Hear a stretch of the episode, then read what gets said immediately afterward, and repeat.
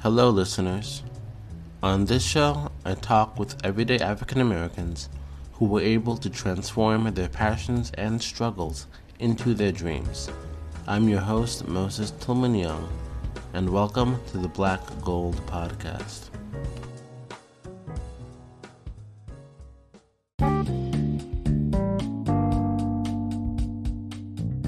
In this episode, I interview Jermaine Cheatham.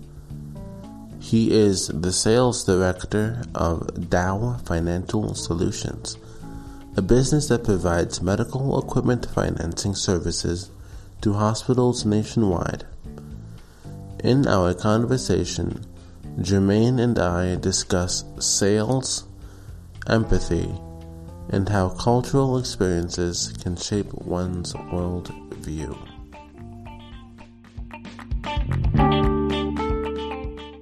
Recording. So, welcome to another episode of the Black Gold Podcast. Today, I have with me here Jermaine Cheatham. He is currently residing in Malaysia.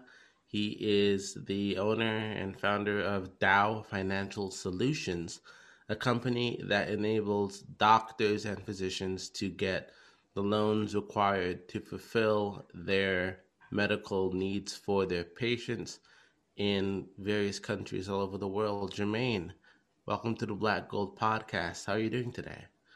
Hey, I'm great. Thanks for having me, man. Uh, it's, it's you're welcome, man. So, um, how did you get started in the financial world in terms of what you do right now at Dow Financial? Okay, yeah. So let me correct one thing. So we just do uh, equipment financing loans for businesses in the U.S. We don't do it for all over the world. I just travel all over the world. um, I can I can do this business from my laptop and a cell phone. So that's that's the good news. Um, I mean, how do I get involved in it? I guess kind of by accident. I didn't really plan on being um, in sales. I certainly didn't plan on traveling the world the way I do. Um, I just kind of fell into it by accident, just by um, deciding that I wanted freedom in my life, and one of the best ways to find freedom in your life is to get involved in a sales role because um, it allows you just to dictate your future and how much money you can make, and um, you're not a slave to a salary where they're going to give you a three percent increase every year. I can make a three hundred percent increase every year if I want. So um, that's kind of how I got involved in it. It's just my my yearning for freedom um, of my time and of my money, and um, I thought sales was like one of the best routes I could ever go, especially when you're someone that grew up kind of feeling um, unaccepted. And so it gave me a, a, a, avenue to explore is that true? And sales is the best way to find out how people receive you. And uh, so it's kind of multi layered, but I kind of fell into it by accident, but also in the same breath, I just kind of followed my intuition, which said, don't go over there so I just said, I'm going to go over there. I always have a thing where I just follow my fear. And usually, if you do follow your fear, like it's the direction life is telling you to go. Yeah. Um, many times we decide to, to go against our fear and, and, hide from it. And life's telling you, no, no, no, no, I'm, I'm making you scared to know that's the direction you're supposed to go. So that's kind of the long winded response. that's fine. Uh, so you talked about being unaccepted. Unaccepted how? Well, you know, so I grew up um, from single mother household. Uh, I'm black and white, and so I was raised by my white mother and grandmother. So here I'm growing up in society as a black male that they were labeling me as, and um, I was I had a kind of a, a disattached view of the world where I was like, hmm, this is weird. Like, um, like little kids are coming up to me and asking me all these questions about, you know, what am I? What race am I? And I'm like five years old. I don't know what you're even talking about, dude. Um, and so it made me have to ponder these ideas of like, why is everyone asking me all these questions? What you know, what's up with my father? What's going on? Um, if if if if a, father can abandon a, a child, then what does that say about the rest of the world? What does that say about the rest of society or strangers? What are what is a stranger willing to do to another stranger? Um, so it made me kind of think about uh, a lot of things along those lines about uh, my place and who I really am. And um, so I, I, always kind of felt like I'm not acceptable, I'm not lovable, I'm not uh, good enough. Um, and so sales is like one of those things where it's like, let's just see if this is true.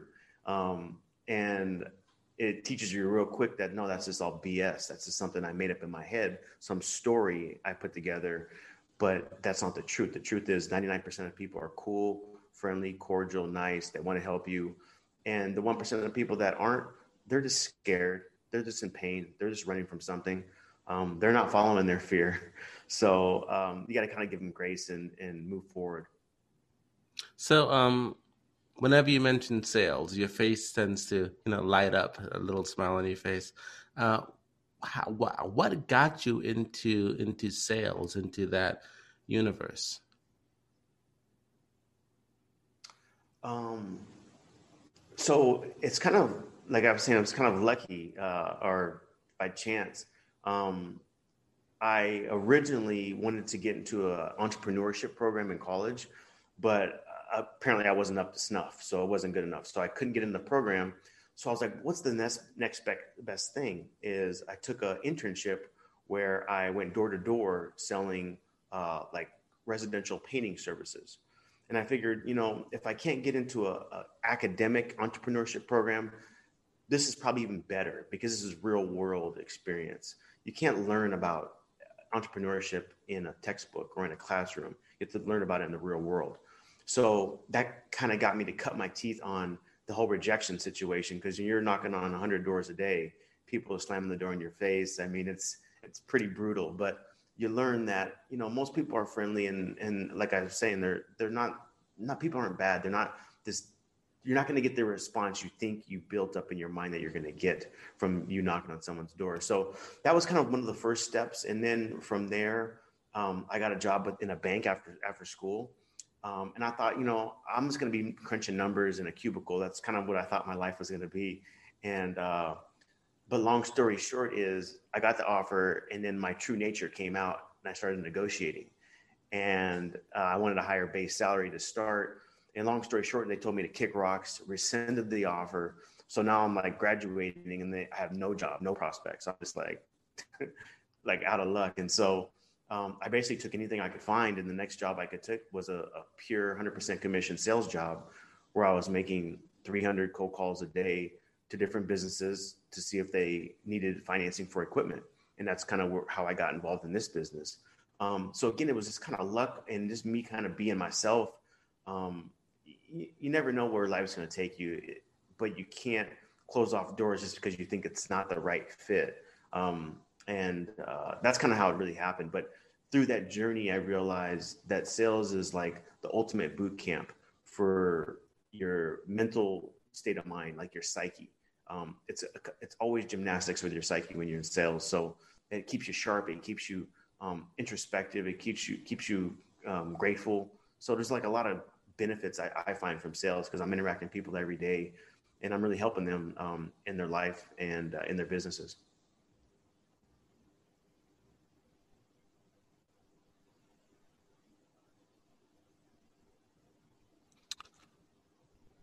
What would you say has been your absolute like worst day of um my worst uh, day of what was that? Yeah. Yeah, your worst day of sales ever um, from the beginning uh, up and recently. Um I don't even I can't even think of any like a worst day. I mean, I can remember some funny days. Um I, I, I mean, uh, there's nothing in particular that really sticks out. I remember one lady, I was calling her and she said, I hoped I died. I don't know. I thought that was kind of funny. Uh, but I don't know. I really don't, I really don't have any like worst days or anything like that sticks out in my mind. Like, oh, that was a horrible day. I really don't think, of, I don't think about life in those terms as far as like, um, you know, like which, what's the worst thing that ever happened to you or what's the worst. I don't think like in that kind of frame of mind. I, I maybe I black it out. I don't know. well, then, um, what is the best day? Like, what is the day that you realized, like, I'm a salesman. This is my purpose. What I'm meant to do. Um, I guess the best day. My, I mean, there's several. There, there's several kind of stick out in my mind. Some of the best days are when I'm just with my clients and we're like going to lunch or at happy hour, or we're just um, playing basketball at the gym or whatever. Where we're just kind of like it's bigger than just a transaction. Um, where um, there's like a connection there, and it's like something bigger than just, hey, give me some money, and it's it's an actual relationship.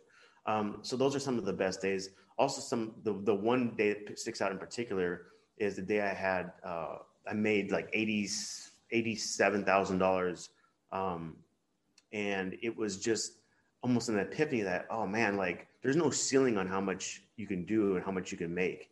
Um, so that was kind of a like in a realization that there is no, I guess there's no cap on potential where, where some people, it's, no, what's funny is like when they put quotas on people, it almost limits them because it's saying, oh everybody else is doing $10,000 or $20,000 or whatever it is. So let me just do that. It's like the whole Roger Bannister four minute mile.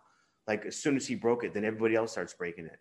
So it's like we're almost kind of like instead of looking at what we want to build and what we want to do and what we want to achieve, we're looking at what did the next person do. So let me copy that. And um, so when I when I put up that eighty-seven thousand um, dollar income day, it was like I realized why am I? I should never aim towards what they're doing. I should only aim towards what I'm doing because I I was I was shattering people's records. So um, that that's kind of like one of those things that kind of blew my mind about um, the human um, capability and possibility, but we always limit ourselves because we're comparing each ourselves to others, which is the problem. Yeah, it's as if we don't know what the limit is. We're trying to find a limit. And in doing so, we end up hurting ourselves because one person's limit doesn't mean that it is our own limit. And we could be like limitless. We could go as far as you want for as long as you want to and it's just the idea of of you know like stifling someone's uh, limitations in order to achieve your own goal, which is to meet a certain uh, quota at the end of the day. Um, so, when did you start your company, Dow Financial? So I started this company in 2015, and I've been in the industry for since 2003. So whatever, 18, 18 years or so. But um, yeah, so 2015. Why did you uh, pick the name Dow? So that's a, that's a good question. People don't usually ask that. Um, so I don't know if you've ever heard of the Tao Te Ching. Yes, I have. Yeah. So it's kind of uh, that. It's based on that, really, the philosophy of that. Um, go with the flow. Go with what's natural. Go with um, your natural inclinations. Don't fight. It's almost like water. Um, when you have water in your hands, if you gentle with it, it'll stay there. If you try to squeeze it, it comes out. So um, it, it, it, it's based on kind of the Tao Te Ching's philosophy, where it's just like um, you know, trust your nature, go with the flow, don't fight life, and um, have fun. And so I thought about that is, you know, a lot of finance companies and what I do really isn't finance. It's most, it's 99% sales. If you can tip your waiter at, at Starbucks, you can do this type of financing. It's super simple, but um, it's kind of stuffy. It, it, the, the banking industry in general is kind of stuffy and very rigid and very, um, I don't know, just not Dowish.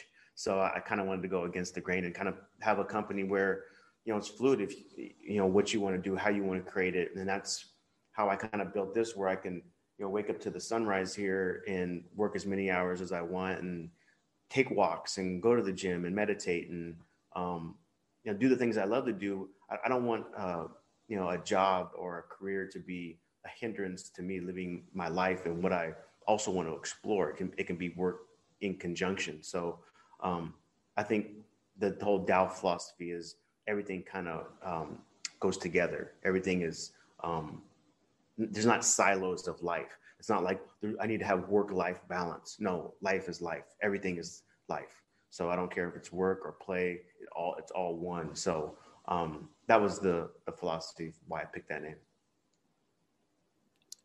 It sounds incredible. It sounds uh, freeing in terms of the way you talk about you could go for long walks. You could go down and you could um, exercise. You can you get to play. Right now, I'm in um I'm in school, and uh, since everything's gone online, it has been like day one up until up until now. You know, even with um, Thanksgiving break just ended, and it was it was crazy because there were a bunch of classes you had to take, and then also there were classes that you take that um, aren't part of the syllabus, so there's no structure to it. So you need to find time to make the time to do that. And then you have other things to do, like at home. You have things to do at work, and so just finding that, as you say, that that that balance, that philosophy of just doing what feels right in the moment and going for that rather than trying to fit everything into a schedule. But like personally, for me, I like to have a schedule in terms of keeping things on track so I don't get you know crazy in terms of what I need to do, what needs to get done. Like, oh, I got to like you know finish this paper, oh, I gotta turn in this exam. And so it's the um, idea of just whatever your like mind is focused on i believe just go ahead and, and get that done then move on to the next thing that your mind focuses on. So that that sounds as if it's um, really like a freeing lifestyle that you have and um, speaking about going with the flow how have you gone with the flow since the whole pandemic COVID 19 thing has happened? yeah, um, it's kind of funny. I mean, it's very funny, actually. Um, so yeah, I had all these plans for 2020, like everyone else did, and I was in um, I was in Hong Kong in in January, and then I was in um, Thailand for a couple months, and then right that was basically in what was that in March, and so right as COVID was starting to peak off, I was I flew over to Malaysia, and I was only supposed to be in Malaysia originally for two days, and then I got here and I found this great crazy condo that was sick, and so I was like, okay, let me stay a month, and that's when lockdown happened. So they locked down everything. So, but it was cool because you know I don't know. I'm a weirdo. Like I don't I don't think about I don't care. Like I'm gonna die no matter what. So like, why am I gonna yeah. ruin my life and my day or my week or my year worrying about things that are out of my control? It's like, eh, eh, if COVID kills me, great, but it's like, it's not probably. I could get shot. I could get run over. I could have cancer. I could be. It could be anything. So it's like I'm not going to spend my energy on this dumb shit. And so um, I, I, thought I, I thought I was like this is a great opportunity for me to get some stuff done that I've always wanted to get done because now it's like I just have all this time where it's like nothing else is open, nothing business isn't doing nothing right now. So it's like um, I have I had this great opportunity during the first initial lockdown, but I had all these other plans. My plan was after Malaysia, I was going to go on to um, I was going to go to Bali, then I was going to go to Australia, then I was going to New Zealand. Then I was going to go to Bora Bora, Hawaii, and then back to California. Um, but obviously that didn't work out. But um, but it's not a big deal. Like I, I think it's I think it's kind of funny that you know that they're that it's such a big deal about how the year is so disrupt disrupted and you know it's just kind of to me blown out of proportions. Like um, and I don't know what the truth is either because the, the news is going to tell you what they want to tell you. So you keep eyeballs on the news. So they're going to keep you scared. That's their job. And so I don't watch the news. I don't watch TV in general. So, um, but when I talk to real people, and I've been in the States since this happened, so I don't know what's going on, but um, it's the, people don't seem like they're that up in arms about any of this. Any of the stuff I see on TV, I don't see that many people, except for maybe on the coast. Um, that might be where some of the noise is, but um, I don't know. I think it's kind of funny all the, the, the gnashing of the teeth. Yeah. And so um through COVID, after the death of, of George Floyd, the ruling in the Breonna Taylor case, and all of the other tragedies that have happened during that time, it seems as if something bigger is coming, bigger in a way that isn't necessarily bad, but in a way that it would also be big in that it would absolutely change the way that things currently are. And so I think it's important that we have an awareness of of waiting for that next big thing to come and not to be too focused on the worries of today and, and focus more on the promises of what what's coming. And so it's cool. Everything's all right. Just live life the way you want to live life and let that be a part of like your every single day that you do. Make sure that you do it in a way that is pleasing to you and that is within, you know, the rules of law. Don't do anything illegal, of course, but make sure that you do things in a way that at the at the end of the day you could say for sure that um, I was happy. I'm happy today. Um, so when you first started your business in terms of Dow Financial, uh, what was some of the major obstacles you had to overcome in terms of getting it um, like certified, getting clients? What uh, issues would you say that you had starting out? Um, the only issue was me, really. I mean, that's always the issue is yourself. Um, structure was tough for me because I, I when before I, I was working at a company, there was more structure in the day and people were expecting you to be there and expecting you at the meetings and expecting you to have a certain output. And when you're on your own, it's just up to you to set those expectations and then execute on them. So that was kind of a new paradigm yeah. shift for me. But um, it, it, was just more of uh, putting together like targets of discipline that I needed to do every day and not really confining them to a specific time or schedule. Just know I need to do this today at a certain time or at, at some point today. And so yeah. just make sure that was executed on. Um, but as far as like setting up the business, it was very easy. Um, getting clients is no different than what I was doing before. You just find find people. You start, you know, just doing just hustle. Um, so it's definitely not rocket science. Um, but most of it was more mental for me to structure my day when I all of a sudden had all this freedom to do what I wanted within my day because I didn't have to report to a boss. Yeah. Yeah, I totally get that. I get that. Um, so, throughout your sales journey, throughout your now the journey of Dow Financial, who has helped you to build your your mindset and also to build your your business skills in order to achieve those two goals who was your mentor um i guess i would say my mentor was the library um i just get so much ideas and I kind of tri- triangulate ideas from different sources and different people and different mindsets and polar opposite mindsets and and so I can kind of look at both sides of the argument uh, and see like what works for me, what what what resonates with me. So you know, I used to go to the library every day when I was little, waiting for my mom to pick me up from school for hours, and it was always kind of a magical place, the library, because all these people put their blood, sweat, and tears into all these ideas and put them in a book, and I get to enjoy that for free. And it's always surprising to me that people don't take advantage of the library. It's always it's always funny to me that people love to even including myself i love to make like excuses for like like why am i not doing it versus like just taking the action go, going to pick up the book or just make the phone call or go work out or whatever it is like just go do it. Um, the action is always like the cure all to everything to every fear to to everything you ever wanted. So um but so i guess my mentor really is is the library and books.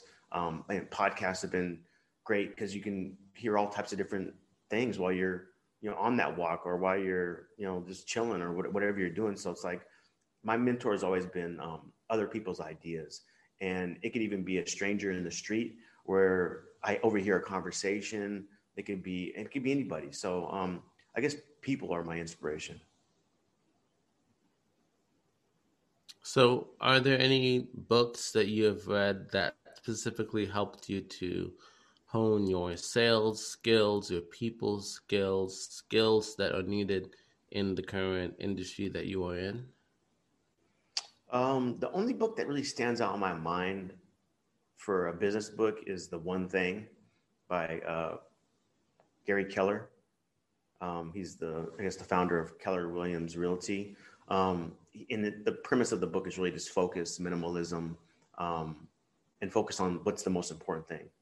I think today we're just so scattered and so distracted by so much input, but we don't ever put do any output. There's never any production. There's never any results because you're not doing nothing. You're just absorbing. So that's kind of the premise of his book. It's it's it's a phenomenal book for business. Um, so that's like as far as sales, I don't know. It's just everything's just trial and error. You just talk to people. You see what works. You see what flows for you. You see the type of people you mesh with. You see this. It, the action is the teacher, um, and you, so the the beautiful part about taking action is you become not only um, the student of taking action, you are still a teacher.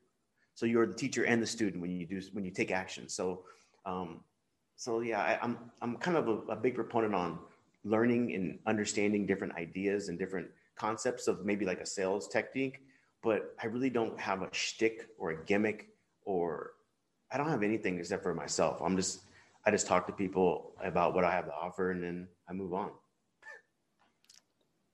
So um throughout your years of doing sales, is there a certain person or a certain industry that you've learned to either that you gravitate towards in terms of wanting to do business with them or that you shy away from because you believe that doing business with them uh, won't um, allow you to grow your own business? Um, I mean, not really. I guess I just focus on It kind of goes back to that Tao concept of you know what feels natural.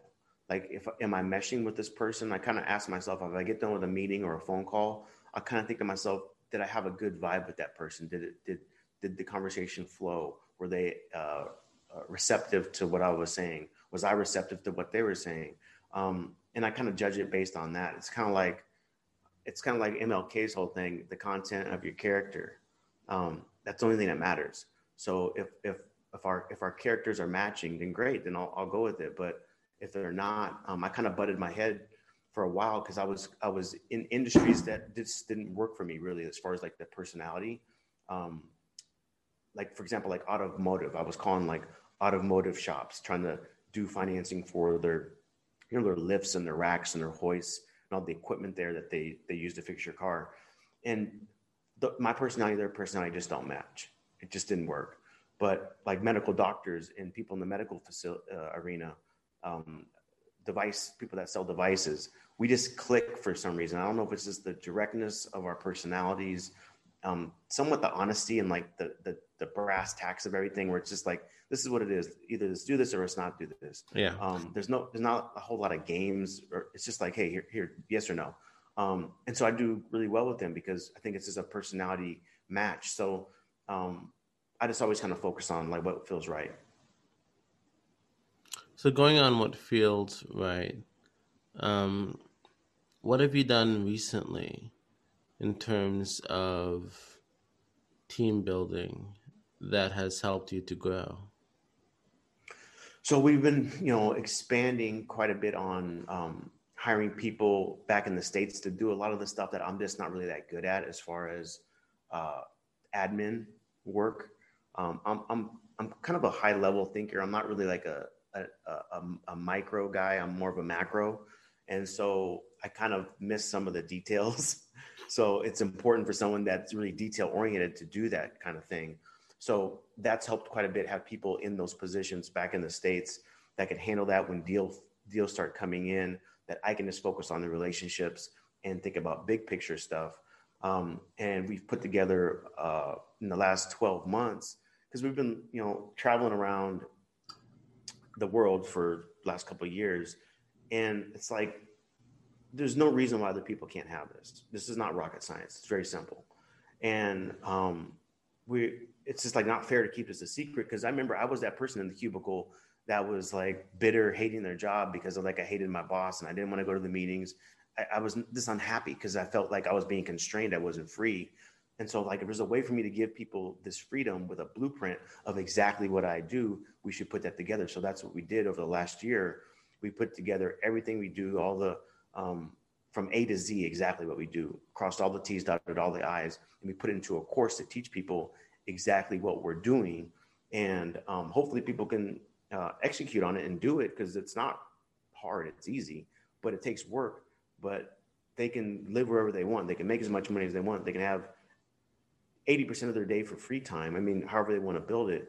Um, so we want to put this in people's hands so they can live a life that's suited for their what they want. There's nothing worse than feeling like you're only here for whatever 80 years, 100 years, and you're like a slave to someone else's agenda or what they want to do, or you're building their dreams, not your own dreams. So if I have the capability to teach people about this secret kind of niche industry, because everybody thinks businesses go to the bank to get loans, they don't, because the bank doesn't want to give them a loan. Bank wants to give loans a 50 uh, $50 million loan. Yeah. They don't want to give someone a $50,000 loan. They don't want to help small businesses. That's where I come in because I go find these small businesses that need the loans and I work with the banks to do the, the hard work and they pay me for it. So, um, that's a long-winded response. I know that's fine.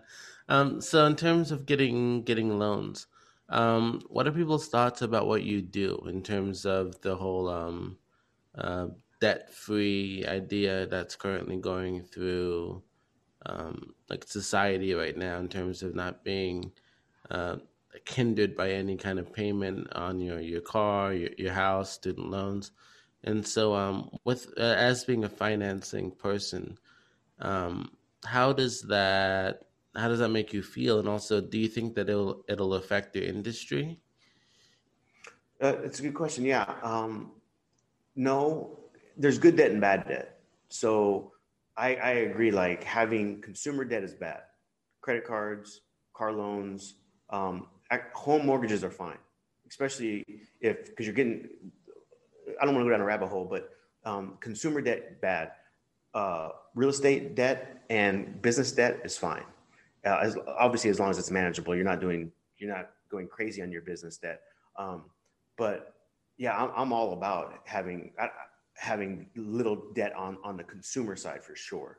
But as far as like a business debt, this is the smartest thing you can ever. There's a few reasons why it's smart, especially now, um, on on, on business debt and also on um, uh, like a real estate debt. First of all, the tax ramifications are crazy as far as business, what you can write off, and real estate, what you can write off. Um, especially if we start having rental property, properties and income properties. Um, secondly, if you take out a 30 year loan or a 10 year loan or a five year loan or whatever it is, you, you have to realize that with all this money printing that's going on in on the federal level, all that debt is going to end up being inflated away. So you're getting these loans today, but you're really not going to pay back that same amount in the future because the principal will be inflated away with all this printing. That there's no other way for the government to get out of the hole they're in besides to inflate uh, inflate the debt away because they're not going to, no one's going to be able to pay it all back, especially on the corporate side. Yeah. So when you say inflate, what do you mean by that? Well, when you print too, too much money, the dollar becomes weaker and weaker and weaker. So they basically, your, your, uh, the the inflation rate will just skyrocket. And so what I mean by inflated away is if you took out a hundred thousand dollar loan today, in five years, ten years, that hundred thousand loan you're only going to have to pay back say, it's a 20% inflation rate, 80,000 of it. So you get, basically you got $20,000 free because it's going to be inflated away. So the principal will actually be less and less because of the inflation rate. But um, so that so as far as on the on the business side, I always use debt because why would I use cash? You always use cash for appreciating assets. So if you have a business, you want to use cash for labor, human capital, uh, or pro- special projects that come up, last minute projects that you really need to act on now, or a marketing spend, use cash on stuff like that that actually appreciates your top line, your your uh, revenue. Um, but when it comes to depreciating assets like equipment, that's 99% of what we do. You always finance that because it's a depreciating asset. There's no reason to pay cash for that. So um, that's kind of the rule of thumb on stuff like that. Same thing with real estate. So it's the idea that you can. It's like you're paying less than what you actually get the loan for, in the end. And so, do you um do you take out like you said you take out 100k, and um it the the U.S. inflates the the the dollar, and in terms of paying back the money, do you um pay as you go, or do you wait until you have the 80k and then you present that as your um, as your payment for the loan? Well, you're still have to pay as you go because it's a it's a it's a finance agreement, so you still have to pay monthly, or okay. however you have it however you have it structured. But most finance agreements are, are monthly, um, so you're still going to be making those monthly payments. But over but over the duration of the loan, with the inflation rate, it's going to counterbalance the actual principal.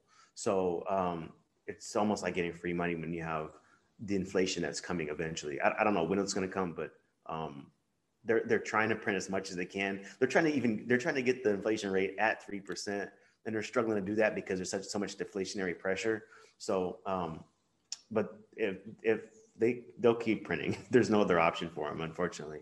Yeah. They kind of got themselves in because we're at zero percent rate, so we're kind of in a in a, a pigeonhole. The federal the feds are so there's not a whole lot of options they have. Yeah, and also the idea of the um I believe it was I'm not sure exactly when it was or if it's even uh, like really what what it is, but um the amount of small business loans that are being taken out would also cause inflation in the end because the US needs to have money to use for their other resources and the people who take out those loans also need to pay back that money so, with taking out a small business loan, would it be better to, to take it out from a, a, a bank, or would it be better to take it from a um, um, a guy such as yourself? It, it doesn't it doesn't matter. the The reason why people come to us is for really twofold. Um, number one, it's the ease of use. We're just so simple. The bank will. I even did an experiment to see how difficult the bank is to work with. And so I was like, let me just go see, you know, what the what my bank will say. so I asked, I, I went in there and or I did it online and um, I wanted 50 grand. And granted, this is a bank I keep like half a million dollars in cash. Uh, it, it's, it's my money, but it's in their bank. Yeah. And so I'm just looking for I'm just looking for 50 grand, a very simple loan, and it was it was a nightmare. They had me jump through so many hoops. They wanted me to have like two different interviews over the phone, all this paperwork, tax returns, like it, it was like, and then they, and then at the end of the day, they declined me. They said, no, we're not going to give you the loan. and I was like, wait, wait, you have my money. What, what, what, I don't, I, I don't have any debt. I have no, what's, if I'm not going to get approved, I mean, imagine what the guy down the street, like the, the small business down the street's going to get. So it's like, so so that's number one is like our ease of use is so so simple. It's a it's an online application. It's like two questions. If they fill it out and we have an approval within usually same day or 24 hours. Everything is e-documents. It's like simple. It's like two days. It's done. Um, so that's number one. Number two is the banks just don't want to, like I was saying, the banks just don't want to loan to small businesses like myself. Like they didn't want to give me even a loan. So it's like they're not looking for small fish. They're looking for big whales. And so, yeah, they'll talk to somebody if they want 50 million, but not 50 grand. And um, so that's the that's one of the main advantages of of working with someone like me because I'll, I'll find them a home for their deals. Um, but yeah, as far as the what we were talking about earlier about the inflation thing, it doesn't matter if they go to the bank or work with someone like me; it's the same thing. Okay, and so you're the uh, the middleman. Do you work with a certain bank or or banks and the person comes to you, small business comes to you and says, um, I need hundred thousand dollars, and then you go to the bank on their behalf, or is it that you yourself supplied the hundred grand for them?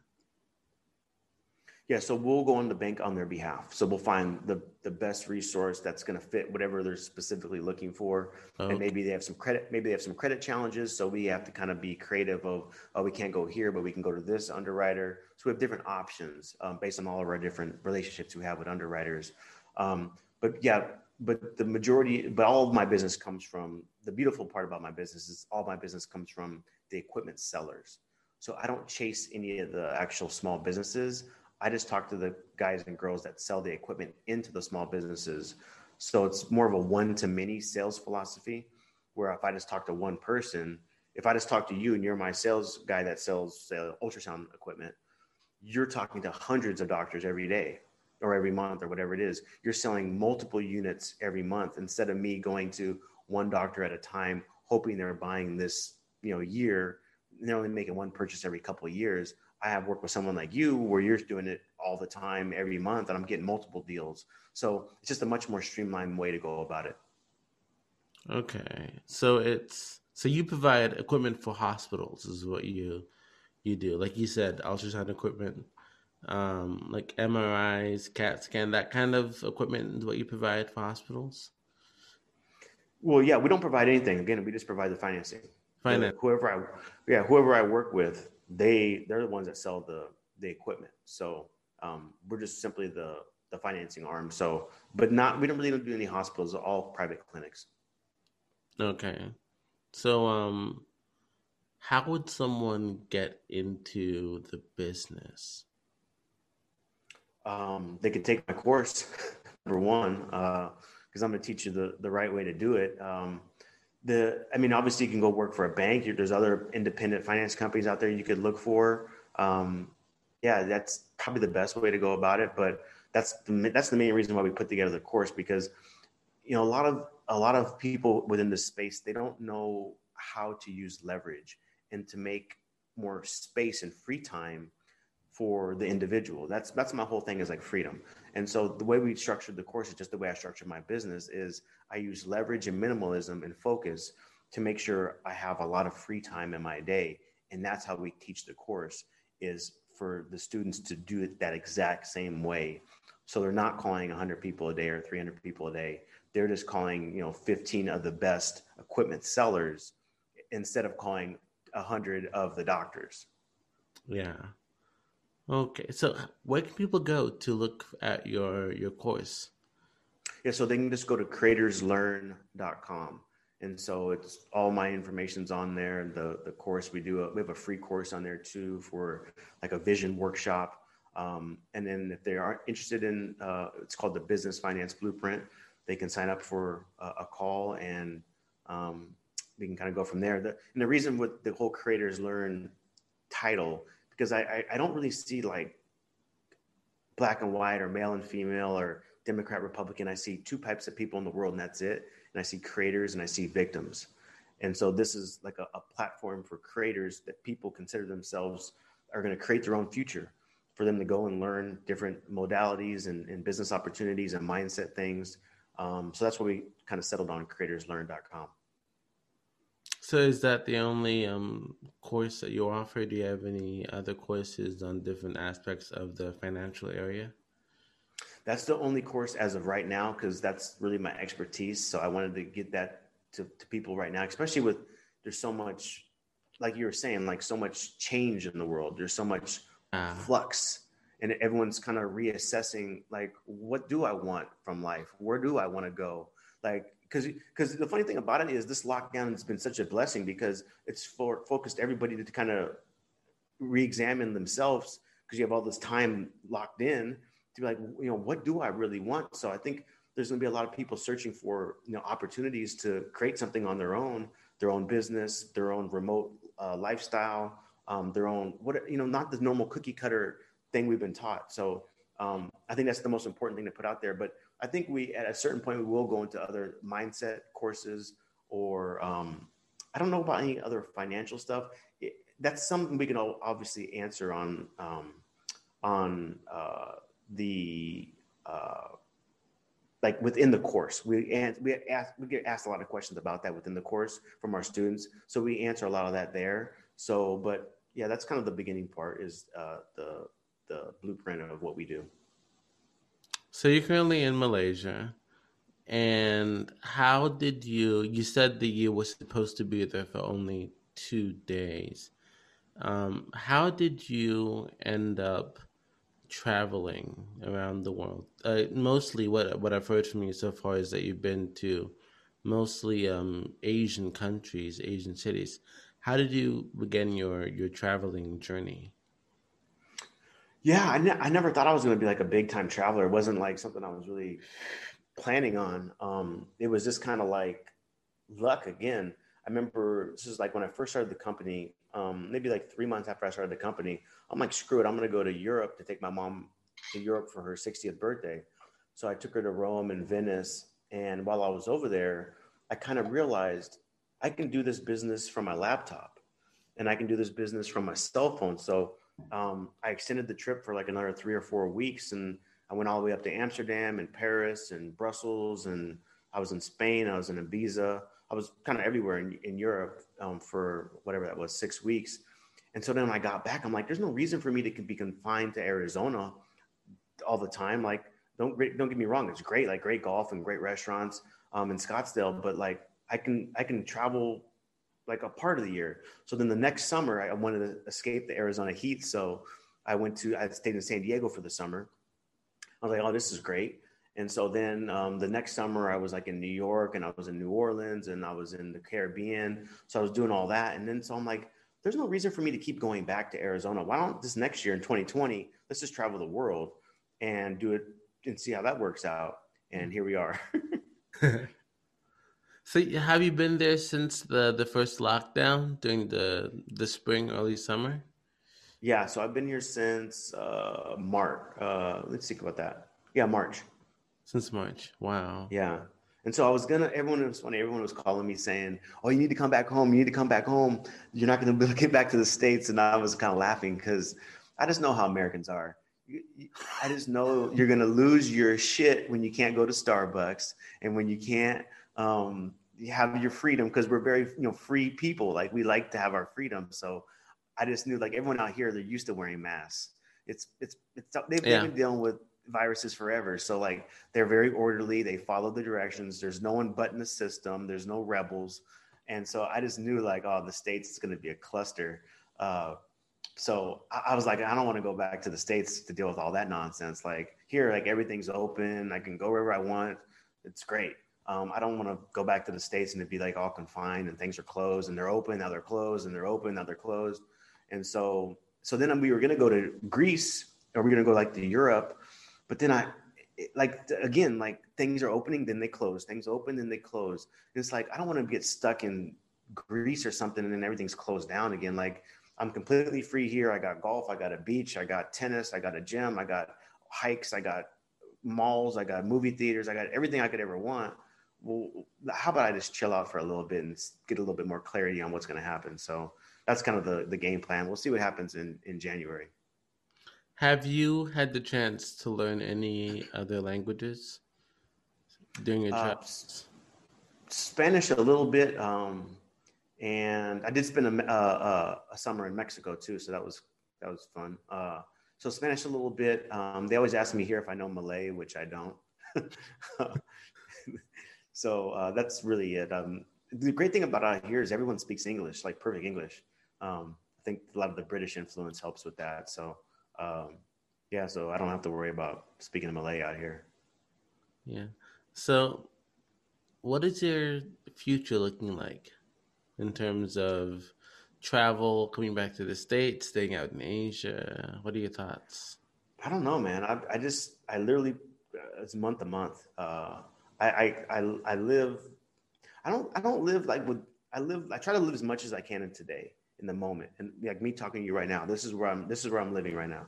Yeah. And so um, I try not to like get too caught up on what would or wouldn't happen because eh, eh, you just can't control life is going to happen to you like who would have thought i'd be here this long or even be here i was supposed to be here for a weekend so it's like you know who knows what's going to happen but i kind of just do airbnbs of one month at a time and um the airfare thing's kind of weird because i already bought a couple of airfare tickets and you know trying to get your money back from the airlines is like pulling teeth.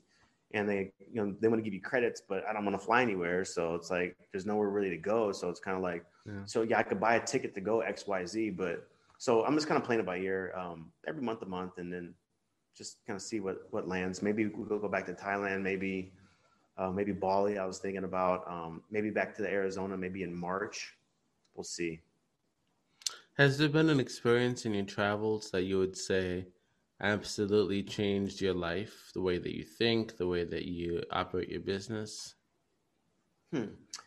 Uh, Yeah, I guess so. Uh, the, the the most interesting thing about being like the one beautiful thing about travel is if you can really um, ingrain yourself in the community and not be a tourist, not be there for a, a, weekend or a week, but you're there for a month or two or three or four or five, or like I've been, you actually become part of the community. And um, it's interesting to see different communities interact. Because um, you know, when you're just a tourist, you're just there for fun for the most part. But when you're actually part of the community, it's like you see a little bit more of a 360 view of everything. And so here, it's just there's so many beautiful things that happen with the, the people here where they're they're so um, I don't know. It's I guess they're just like a, like a real community, really looking out for each other. Um, like the other day, I saw uh, the the I was at at the beach and there's a McDonald's right on the beach and there's this there's this homeless lady. There's very few homeless out here. Like I've seen maybe two out of this. I think this town has like I don't know eight hundred thousand people or something. Wow. And so I've seen two homeless people the whole entire time. And so the McDonald's worker came out to help the homeless lady with her like her little outfit. She had like a little thing. She, she was like pinning her th- her little her little head wrap because a lot, a lot of Muslim uh, people out here. So they were she was p- helping her pin her head wrap and make sure she looked good. I was like, man, like that's you would I, I wouldn't see that in the states for sure. And then uh, I seen the cops roll around and the cops rolled up on the same the same homeless lady. And uh, it's a very tight knit community obviously. Same homeless lady. I'm like oh man here's the shakedown. They're about to shake her down hard. And uh, nope they rolled down the window and gave her money. And then they give her a bottle of water. And it's like these people are like like it opens your eyes to like um, not everything is like the states as far as like what's going on and um, I mean, don't get me wrong. There's a lot of beautiful stuff that happens in the states when it comes to everybody. I, I see that too, but you just don't realize it until you see it um, when you're really kind of looking for it. So I guess I guess my whole my whole point was that I think if you're looking around and you're paying attention, there's a lot of beauty to be found in life. But sometimes I think we're always so head down into the negative, we don't have an opportunity to see the beautiful stuff. Yeah, I completely agree, and I think the um, idea uh, of what you've seen, like where you are in terms of um, Asia, a- Asian countries, their their policies. I think it's because their population, their belief is that their population uh, of one, if one person is there, that's supposed to reflect the the whole, the entire person.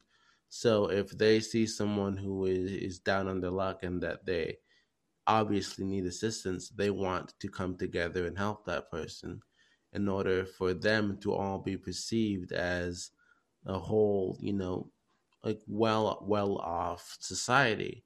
And so the idea of of you know this um this this um worker at a at a fast food chain who was helping this lady uh, with the way that with her appearance, and then these police officers who um, give her money and water so she can go clothe and, and feed herself in a way that she can also look presentable to other people. Because I think, like in America, people don't care about each other in that way. Like we're focused all on our own thing, on our own um, ideas, our own plans, and that we don't really focus on each other as human beings. And we don't focus on each other as whenever I see you, I see who I am, I see me. And that if you look dirty and you look unclean and you look down on your luck, that it is my duty to make you look good because when you look good, I look good. You know, it's this idea of helping each other out, being a society that it's like, look, we're all in this together. Not, not, not to use that that cliche, but um, in a way that it is, it is, I am you and you are me, and that together we can be, like anything that we want to. It's this idea of helping each other out, noticing each other in our times of despair or distress, and also being willing to, you know, go out there and help each other up when we're down in the gutter. Um, Jermaine, Malaysia, Hong Kong. You said you went to uh, Taiwan or Thailand? Uh, Thailand. Thailand. What were your experiences there? Especially, I want to hear you talk about some food that you've eaten. What kind of food eaten on your travels that just completely like blew your mind? Um, I mean, I I'm a foodie, so like I'll eat I eat a lot. Uh, um, I mean, Thailand has such good food. Like if you like spicy food, it's like oh. some of the best some of the best in the world. Um, uh, I mean, nothing in particular. I, I, can't think of anything in particular. Like everything is Hong Kong. I wasn't really keen on the food. Um, I, I, went to some like supposedly like some of the best dim sum places, and I don't know. I, something about the texture is just not my thing. Um, so, yeah, I would say Thailand has some of the best food, hands down. Um, South of France has some of the best food too, like uh, that, uh, uh, like Monaco area, uh, Nice, like the crepes and just the the the attention to detail of the ingredients, like it's unbelievable. Um, so yeah, uh, I mean, I, I, I definitely partake wherever I go. Um, I'm I'm kind of like a win in Rome kind of person. So like, if I find a place where I'm at and they have something that's super bomb, I'm gonna go hard, and yeah. I'm gonna go hard as as as long as I possibly can because I know next month I may not be there and I may not have access to this. So uh, that's just kind of how I roll. yeah, I, I, get that. I haven't traveled personally, uh, but I, I, live in a community where people come in and out all the time in terms of um, they're from abroad, usually some from from Asia, some from uh, Europe, some from South America, and so the amount of food that I have, let's say, like eaten from those countries, it is like wow, the flavors, the spices, the also the, the color of the food itself.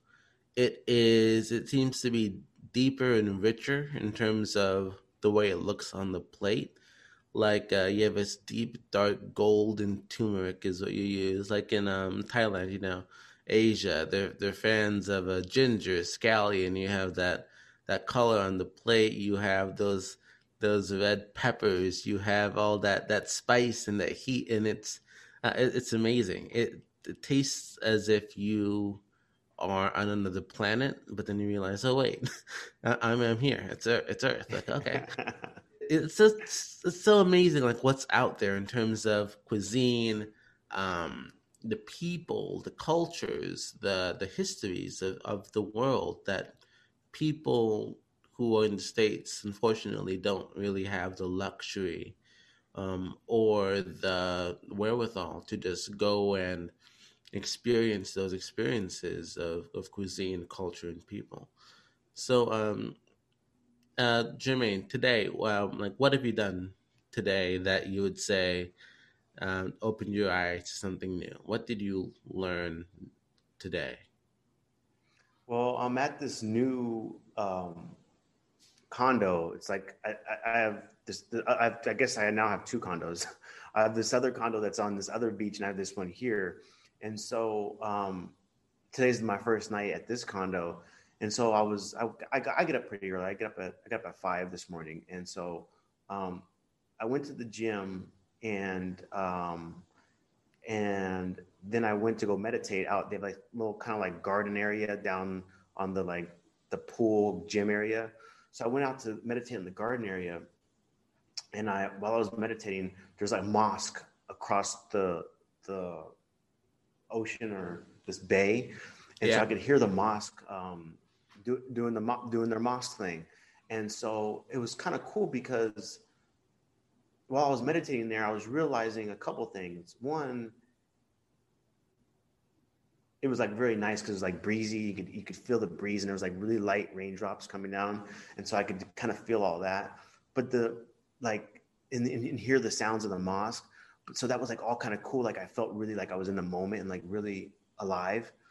But then the other thing I was thinking about that was cool about it is I'm not really thinking about it, but is realizing is here I am meditating, and then so are they. And it's like it kind of had me realize like everyone's just trying to find peace in different modalities, whether it's you know Judaism or Christianity or Islam or whatever it is. Everyone's just trying to find like serenity and peace, and it kind of ties back into like what the with the cops and the homeless lady. Like everyone's like they they want to see you in peace so they can have peace within themselves. And and same thing with like me meditating there. I'm doing the same thing that they're doing at the mosque or at someone in China is doing at a, at a in a Christian church or in in wherever Dallas, Texas, or wherever it's at. Like it's happening all over the world. That everyone's just seeking peace, and it's just cool to see that everyone has their own way to go about doing it, and that's fine. Yeah, and on that note, Jermaine, I have one last question to ask you. And that is if you had the opportunity to send a worldwide text, what would your message be? Uh, uh, the tough one. um, text message, so it can't be too long. Um, I guess it can be as long as you want it to be. Yeah. Yeah, I think um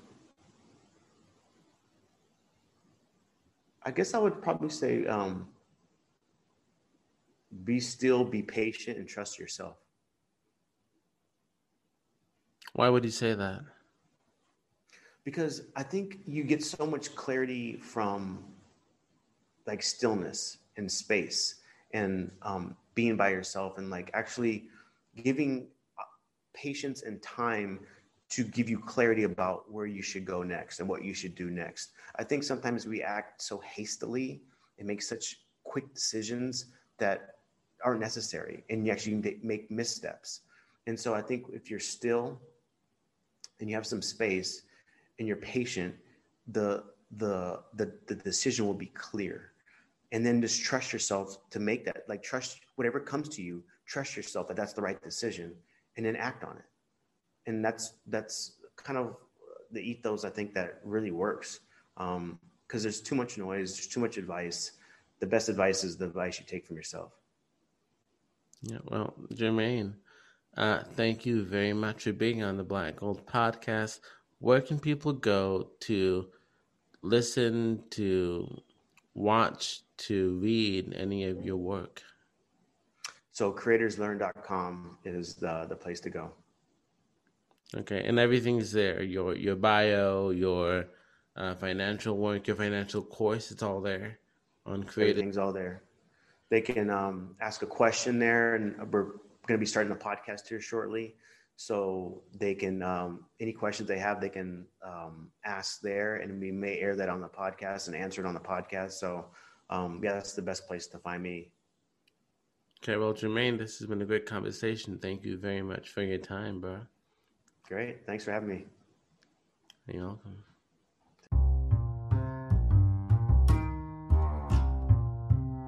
Thank you for listening to this episode of the Black Gold Podcast.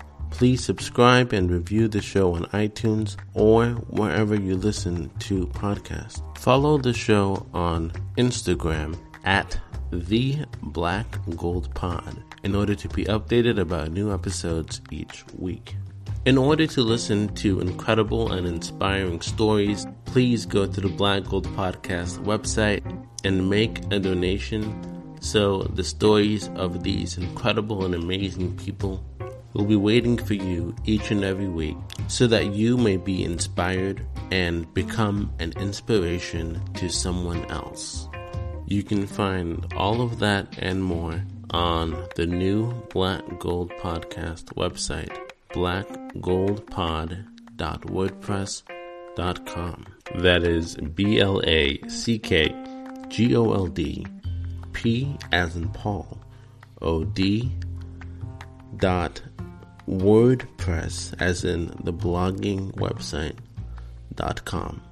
Again, that is blackgoldpod.wordpress.com.